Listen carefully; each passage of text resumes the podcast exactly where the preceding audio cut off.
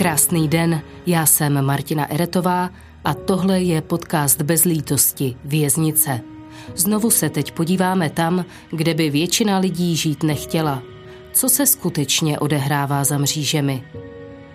Tohle je kratší verze zdarma. Pokud chcete slyšet víc, puste si náš kanál na carlsflix.com, kde každý týden najdete nový True Crime podcast.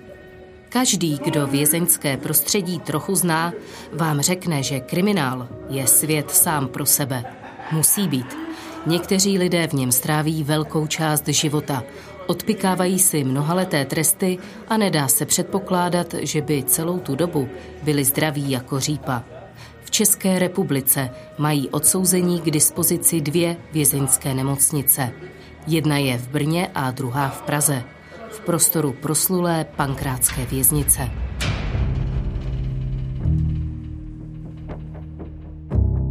Věznice Pankrác se před pohledem civilistů projíždějících po pražské magistrále tak trochu schovává za budovou vrchního soudu, ale rozhodně nemůžu říct, že by byla méně majestátní. Když ji koncem 19. století stavěli, byla ještě mimo území hlavního města – uprostřed polí na předměstí Nusle. Jak se ale Praha rozrůstala, ocitl se tenhle kriminál postupně v jejím širším centru. Za první republiky k ní pak přistavěli budovu soudu. A mimochodem, krajské ředitelství pražské policie je od tohoto komplexu co by kamenem dohodil, takže všechny složky procesu, kterým zločinci projdou, jsou tu hezky pokupě. Ale to odbočuju.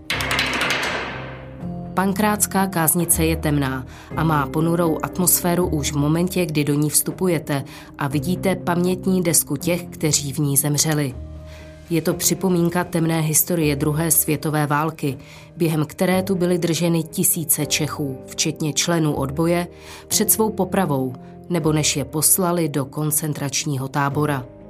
A v roce 1943 Němci začali popravovat i zde, v takzvané sekirárně.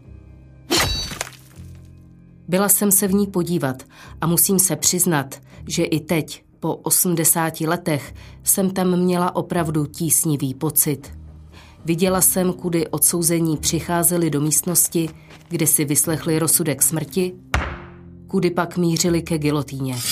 Ta tu stojí dodnes, tichá a děsivá. Během pouhých dvou let připravila o život víc než tisícovku lidí.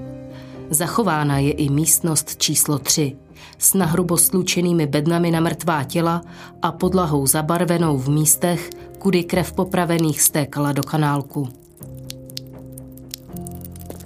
Já dnes ale mířím jinam, do zadní části areálu věznice, kde je vězeňská nemocnice. V suterénu na mě čeká zdravotní sestřička Petra Hečková, jediná fyzioterapeutka pro vězně v Česku.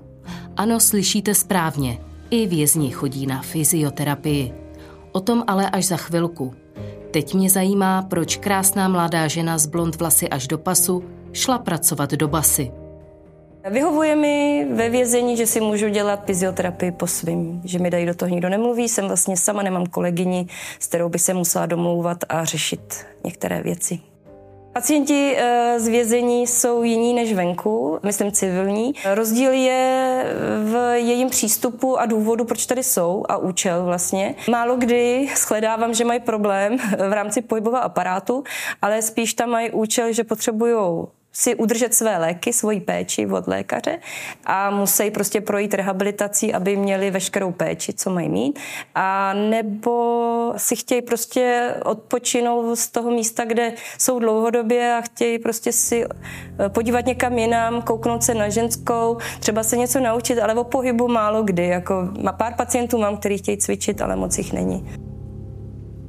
Máš teda pocit, že často simulujou?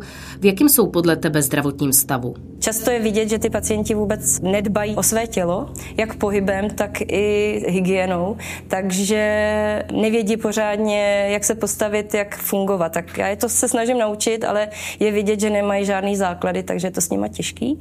A někteří jsou teda jako vidět, že jsou to sportovci, ale zase spíš takový ty jenom, že chtějí nafouknout některé svaly, ale střed jim nedrží, takže pak je bolí z toho krční, hrudní páteř a podobně. Takže s těma se líp pracuje, protože si vidět, že jsou aktivní aktivní a že chtějí něco dělat a že je to baví a že to není jenom o tom, aby se přišli podívat na ženu a aby si trošku příjemnili období ve vězení, ale že tam třeba je i nějaký pohyb a že chtějí něco pomoct a poradit a je to občas takový jako lepší, lepší pacient.